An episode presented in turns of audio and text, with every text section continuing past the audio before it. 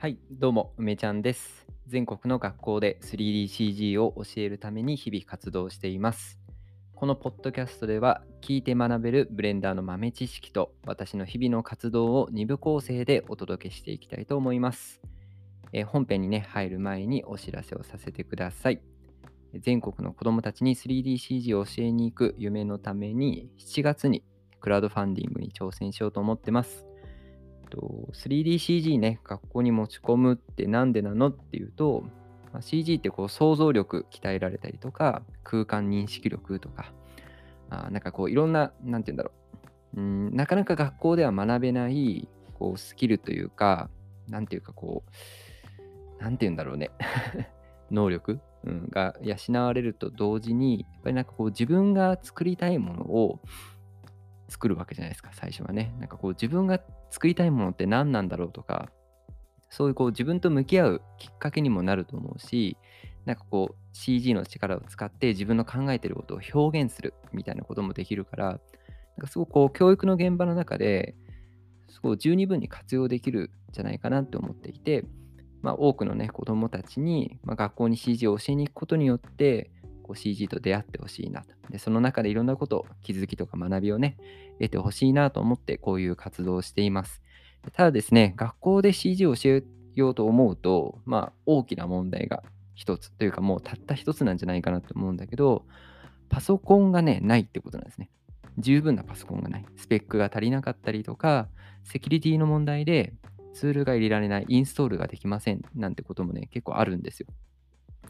まあだとするならば、やっぱり自分でね、パソコン用意して持ってかなきゃいけないなっていうことで、クラウドファンディングを、まあ、してですね、えっと、パソコンを買うお金っていうのを、まあ、集めようと思っています。あの、この7月ですね、次の 7, 7月にやろうと思ってるので、まあ、こういった形で、まあ、自分の力でね、えーまあ、コツコツ告知していくしか、まあ、方法はないかなと思って、まあ、最初にね、喋らせていただきました。はい、それじゃあですね、えー早速、聞いて学ぶブレンダーからね、やっていきたいと思います。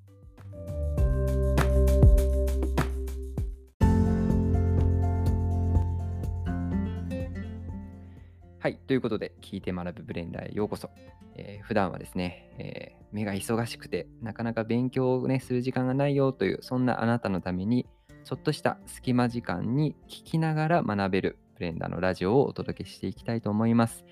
えー今回もですね、アドオンでいこうと思うんですけど、アドオン自体はすごくおなじみのものでございます。今日はですね、ノードラングラーですね。ノードラングラー。あの、その中でも、これいろんな機能が内包されてるんですけど、いろんな機能を含んでるんですけど、その中でも意外と使ってない人がいるんじゃないかなっていう、うん、そういう機能をね、ご紹介します。はい、ノードラングラー自体はもう本当にいろんなところでお勧めされていて、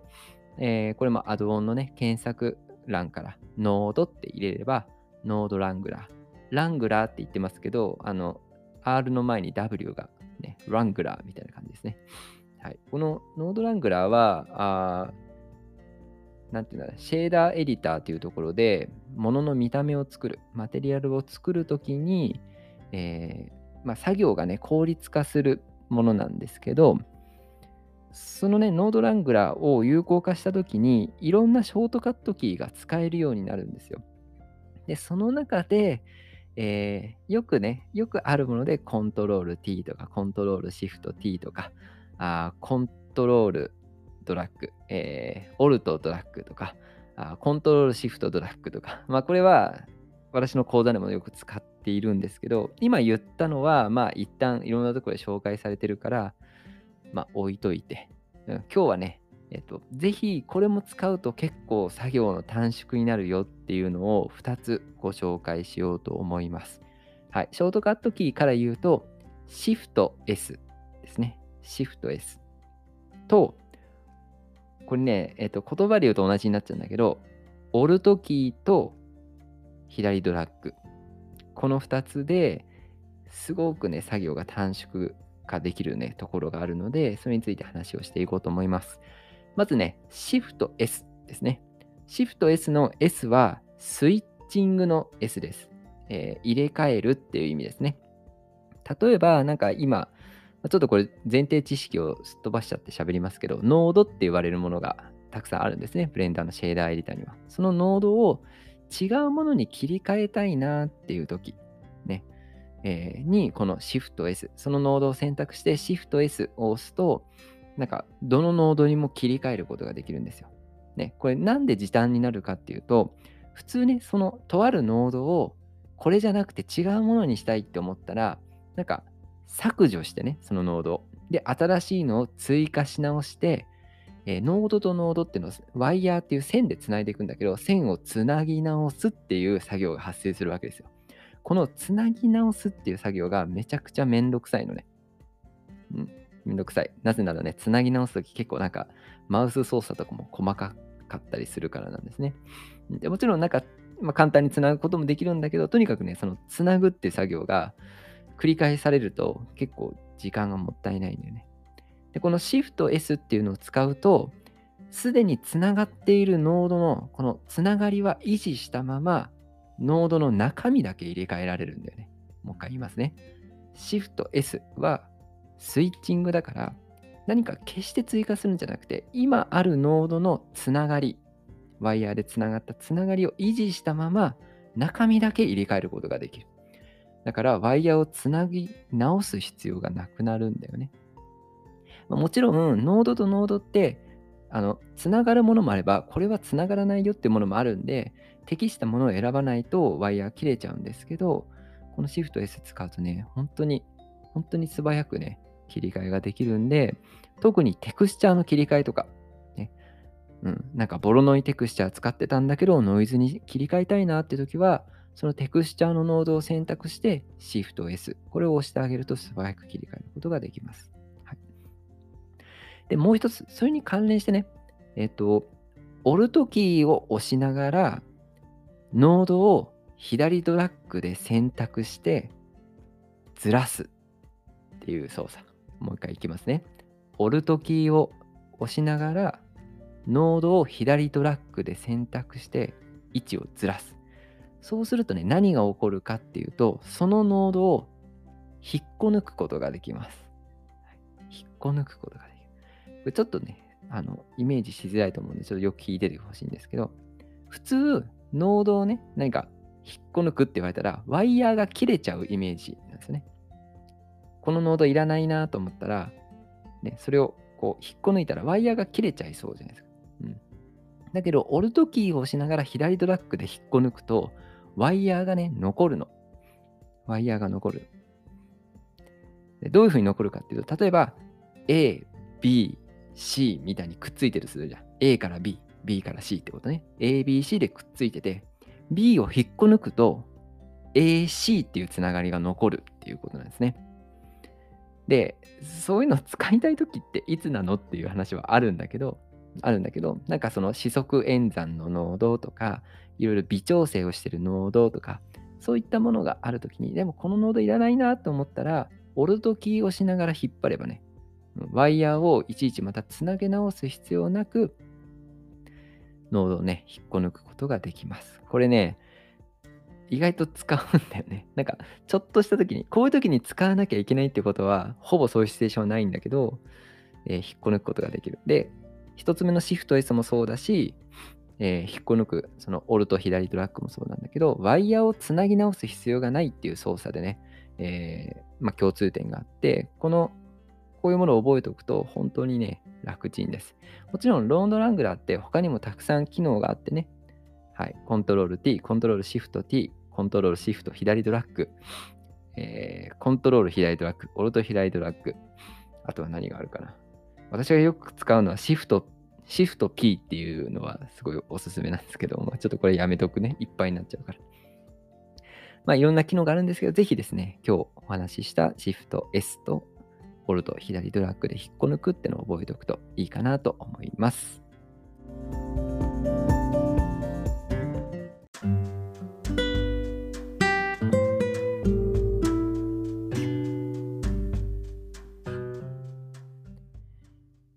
はいということで、本日のね、聞いて学ぶブレンダーは以上でございます。えっ、ー、と、残りの時間、まあ今日はあんまり長く、長くならないかなと私も今日ね、なかなかヘトヘトなんで、まあ、さらっと喋って終わろうかなと思ってます。はい、あの今ね、スペースと、ツイッターのスペースと同時収録しているんですけど、あ、そうだ。はい、きなさん、ありがとうございます。きなさんが来てくれるの、なんか珍しい感じがしますね。ありがとうございます。はい、そして、よぼしさん、どうもです。ありがとうございます。フォローしちゃおう。今日はですね、まあ、少人数制の子供の CG スクール作りたいなっていう話をします。うん。で、前から思ってて、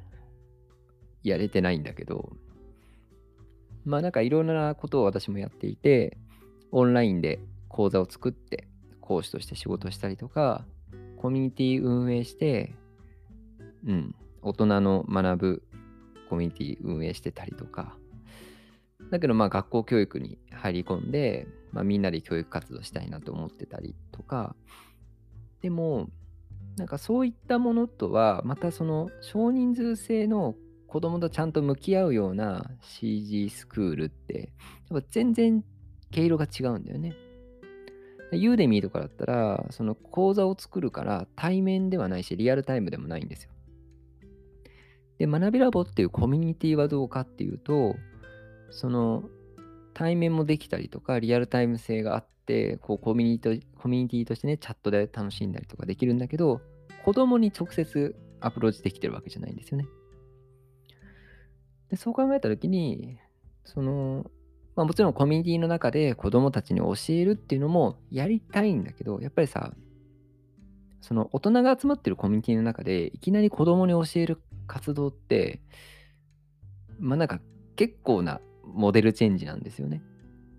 そうやって考えたときに、今言ったユーデミ講師とか、学びラボっていう大人のコミュニティとかっていうのとは、一旦別にちゃんとその子供たちに向き合うっていう、そういう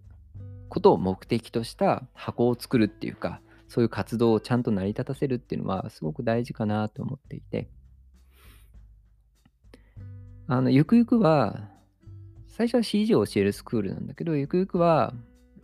学びラボっていうコミュニティの中では、先生を育てたりとかもしているので、その、いろんなジャンルのものを教えられる先生をそっちに招待して、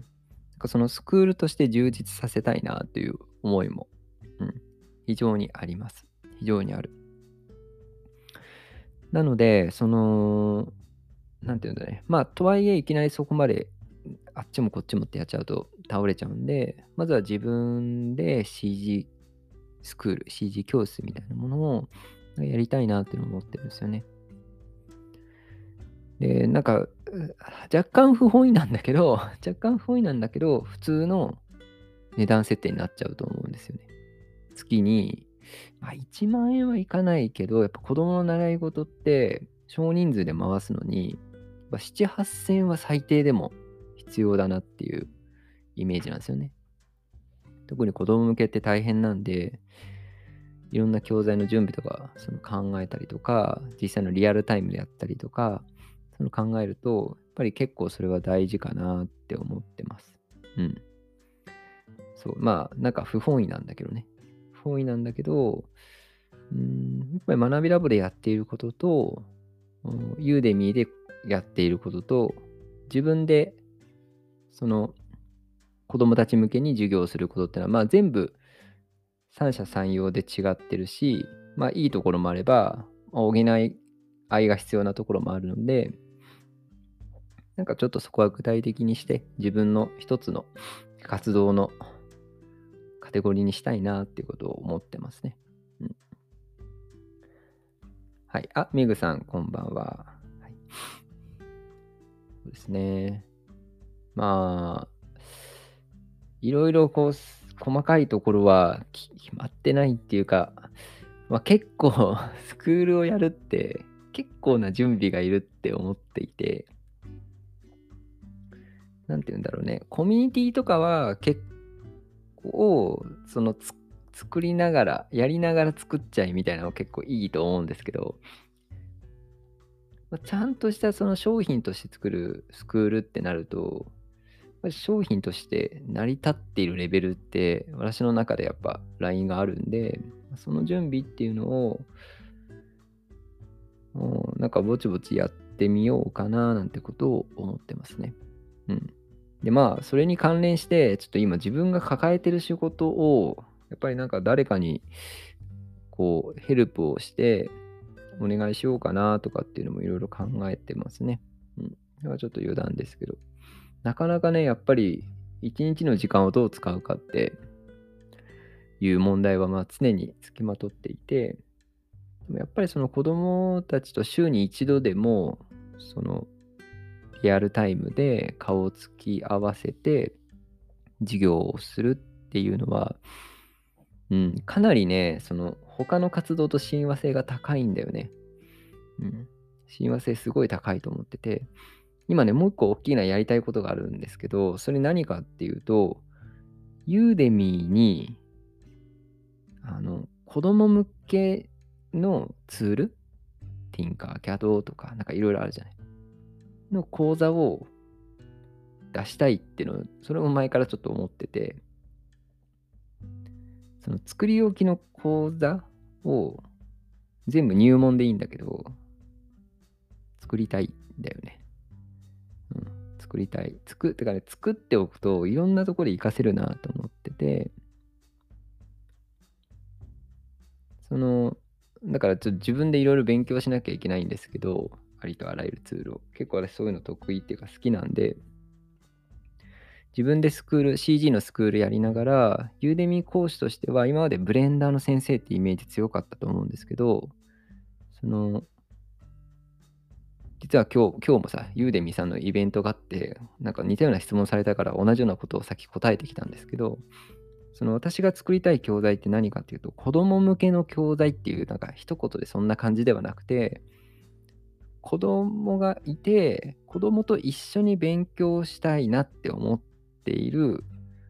大人向け、お父さんお母さん向けの講座を作りたいのたくさん。親子で学ぶっていう枕言葉で全部。なんかその、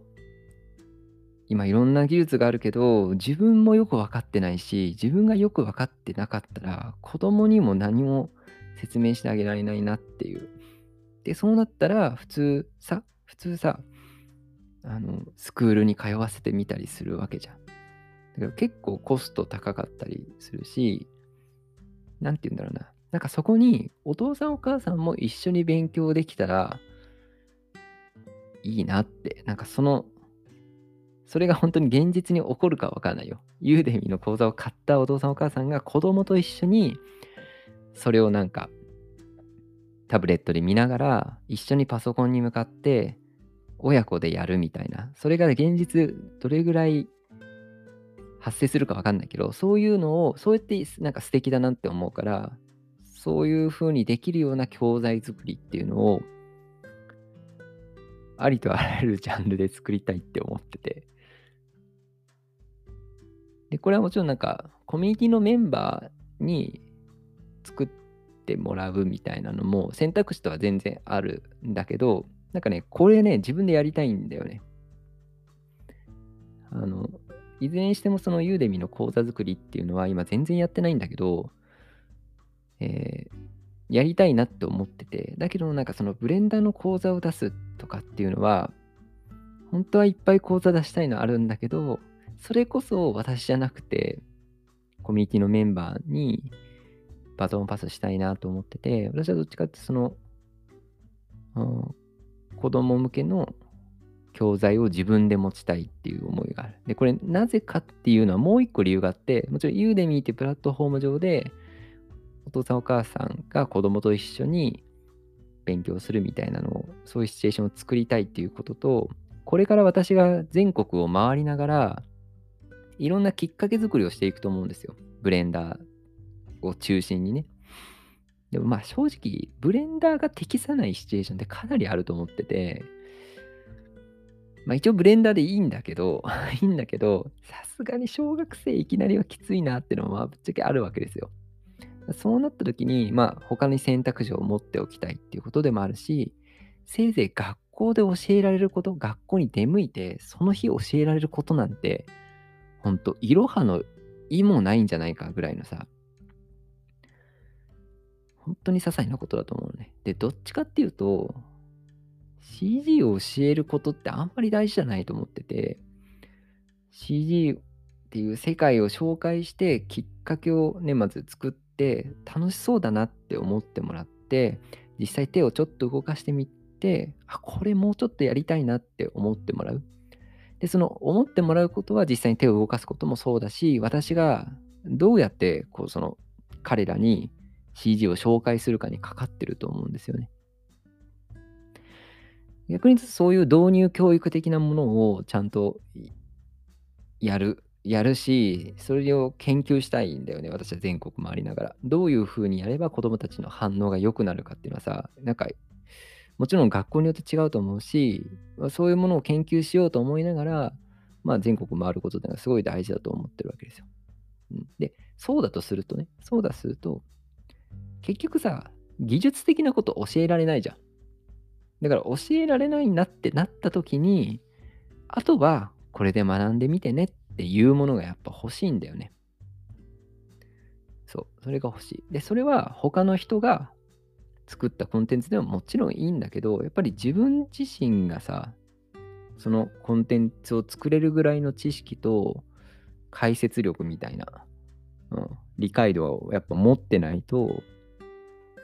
まさすがにおすすめする権利ないかなっていうのは思ってて、なんで、その大人と子供、親子で一緒に勉強できるような子供向けのツールの講座、入門編っていうのを死ぬほど作りたいって思ってる 死ぬほど作りたいと思って。まあ、あの、幸いコミュニティのメンバーにそれを、その動画の編集とか資料作りとかいろいろ手伝ってくれるメンバーたくさんいるから、もう本当に一人で頑張るわけじゃないけど、この2023年の活動の中で自分が講師として、うん、講師としてなんかコンテンツを残していくんであればかなりそれは優先順位高いかな。それはいろんな活用ができるからですね。で、いろんな活動のうちの一つに今回今テーマとして話している少人数の子供の CG スクールをまず自分から作ったとしたら、もちろんブレンダーは別に何もしなくてできるんですけど、そこにいろんなツールをこう加えていきたいなと思っていてでそのスクールの中でいろんなきっかけが作れるようになったらまあその頃に学びラボのメンバーの中からそういうツールを教えられる専属の先生が、まあ、生まれたら生まれてたら私自分が授業をしなくても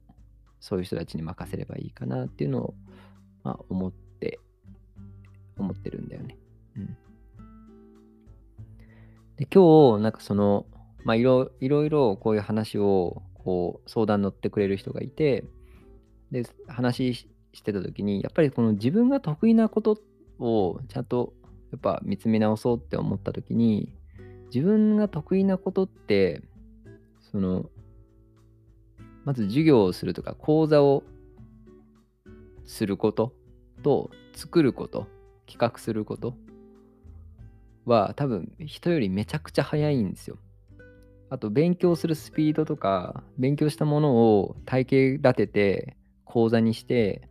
なんかその相手に伝えるまで考えたなんかそのコンテンツに仕上げるっていうなんかスキルはなんかすごく高いと思うね。まあ成長したんだと思うんだよやりながら。なんかそれを生かさない手はないなって。なんかその持ち屋持ち屋って感じで、なんか私多分、講座を作ること自体は、その頻度とかはまあまあね、変えたとしても、講座を作ること自体はやめちゃいけないなっていうふうに、今日強く思ったし、なんだかんだやっぱね、講座作ってる時が楽しいんだよね。うん。あ、まあ、講座してる時が一番楽しいけど、その自分のその何か学びを伝える手段として、武器として講座を作るとか、講座を持つってことはやっぱすごくいいなっていうのをやっぱ思ってて、それをちゃんとやろうっていうこと。あとは全国の学校を回るんだとか、そういう外向きの活動っていうのは私はすごく得意っていうか、まあ、それはかなりの高いモチベーションでできるんですよね。そういうことを考えると、こう自分自身で講座をちゃんと作っていくっ。まあでも作るときにはラボのメンバーに頼ったりとか、ちゃんとしながらちゃんとこうコンテンツを作っていく。で、それだけじゃなくてコンテンツを届けるっていうか、その人とコンテンツをつなげる橋渡しをやっぱ自分はやっていきたいなと思うし、それは外の世界の人たちに対してやっていくのがなんか私の役目なのかなって。学びラボっていうコミュニティで見ても、まあ、今私がやるべきことは何かってことを考えてみても、うん、自分の役割ってそこにあるんじゃないかなっていうのを、まあ、改めて感じた、一日でしたね。うん。まあ、ちょっとね、準備大変だけど、まあ、なんかやり方は、やり方はなんとでもなるかなって思ってるけど、やっぱちょっと学びラボみたいなノリでやるようなもんじゃないかなってのは、なんか思ってるかな。その、なんか商品作りに近いね。学びラボは商品作りじゃなくて、本当にコミュニティっていうか人の集まりだから文化作りっていう感じがするけど、ユーデミは完全に商品作りだし、これからのその少人数の子供 CG スクールっていうのは、ま、完全に商品としてちゃんと作り上げないとダメかなっていうふうに、うん、もちろん作りながら良くなっていくと思うけどね、そう思ってます。うん。でゆくゆくはやっぱり学びラボのメンバーの中から先生が来て、うん。まあ自分のスクールに招待するっていうのはまあ本丸じゃないんですけど、そう、それはなんかね、本当の私がやりたいことじゃない。自分のね、そういうちゃんとしたお金もちゃんと取るし、ちゃんと教えるっていうスクールにみんなを招待して講師をやってもらうっていうのは、なんか、本丸ではない。それよりも、本当は逆、本当は逆がいいんだよね。学びラボの中にそれがちゃんとあって、学びラボの中で回るっていうのが、本当はいいんだけど、いろんなハードルの高さを感じてるから、一回その、ちゃんと商品作ってみようっていう気持ちですね。うん。まあなんかその先はいろいろ想像できるんだけど、まあその先は想像してもあんま意味ないかなっていう感じはしてますね。うん。あれが最終的に作りたいものっていうのは、学びラボっていう概念で1万人、会員1万人を作ることなんで、それさえ、うん。まあ1万人作ってオンラインの学校というものをなすっていうことと、まあそれに加えて、学校教育にちゃんとその学びを届けるってことさえできれば、まあ、いいんじゃないのって思ってるんで、まあ自分の CG スクールを作って、その後、それをどうやって学びラボにちゃんと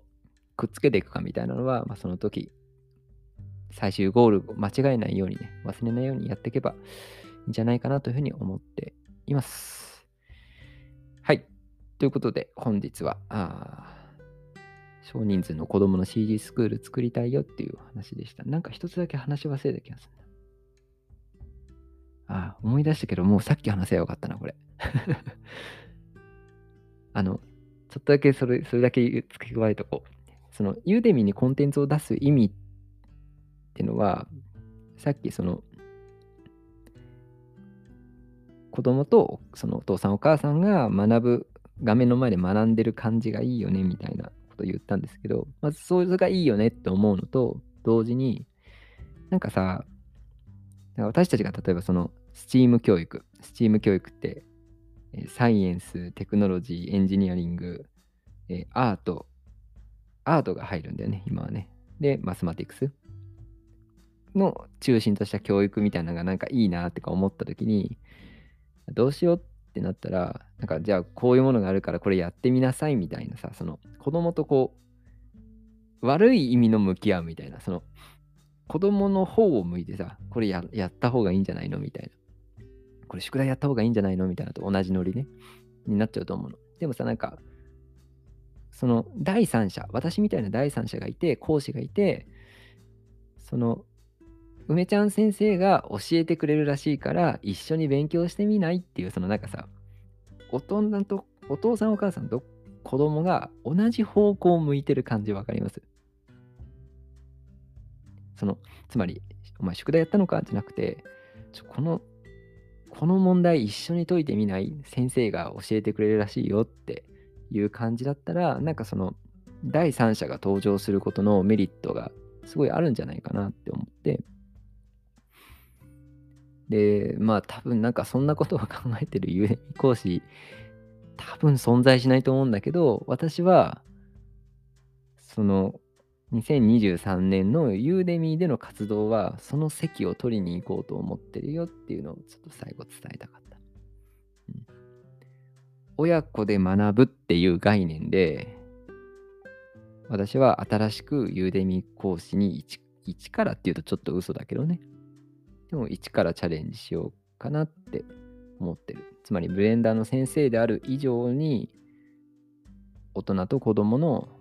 学びの機会を作るっていうことをそのもう一度ユーデミーで。でもまあなんかやるだけって感じ。何も迷いがない。なんかどうやればいいかわかるし、うん。やるだけの能力もあるし、仲間もいるから、まあ本当ちゃんとやって、なんか本当にそういう世界観っていうのを作りたいなーっていうのを思いますね。で、そういうコンテンツを作ることによって、普通はさ、講座が売れるから作るっていうのがなんか割とこういうプラットフォームの動機なんだけど、私は売れなくていいと思ってる別に。売れなくても、この講座が存在することによって、そういうのもいいねって思ってもらいたい。だから新しいその価値観を、この Udemy、Udemy で言うならば、 Udemy っていうプラットフォームの新しい使い方を開拓したい。うん。開拓して、まあ、 Udemy さんってそもそも日本のパートナー、ベネッセさんだから、全然幸せあると思うし、ね、なんか他でも一緒に仕事できるかもしれないっていうか、まあもう他で一緒に仕事しようという話になってるんだけど、なんかもうちょっと具体的にユーデミーのブランド価値を高める、ね、なんかなんで私がそんなこと考えてるんだって感じなんだけど、その、ああいうコンテンツを置いておく系のプラットフォームで、どう、大人が学ぶだけでいいのかっていうのはやっぱそのちょっと疑問符があるから私なりの視点で大人の学びと教育、子供の教育っていうものをやっぱ掛け合わせていきたいなと。うん。それが第三者的な私と親子っていうそういうなんか風景をね作れたらいいなと思ってますというお話でした。はい。ちょっと付け出しが長かったですが、今日のね、えー、ラジオは以上にしたいと思います。最後まで聞いていただきありがとうございました。あ最後の最後ですが、もう一度告知だけさせてください。えっと、今年の7月にクラウドファンディングをして、えー、全国の学校で CG を教えるためのパソコンをゲットしようと思っています。あもうとにかくね、それさえあれば、うん、ちゃんとその自分のやりたいこと、価値をね、届けられると思うし、まあそれがゴールではなくてスタートだから、まあみんなの期待とあ責任を背負いながらね、えークラファン成功させて頑張りたいなと思っていますんで、ぜひぜひ7月応援よろしくお願いいたします。はい。ということで、改めまして、最後まで聞いていただきありがとうございました。今日も一日お疲れ様です。明日も頑張りましょう。おやすみなさい。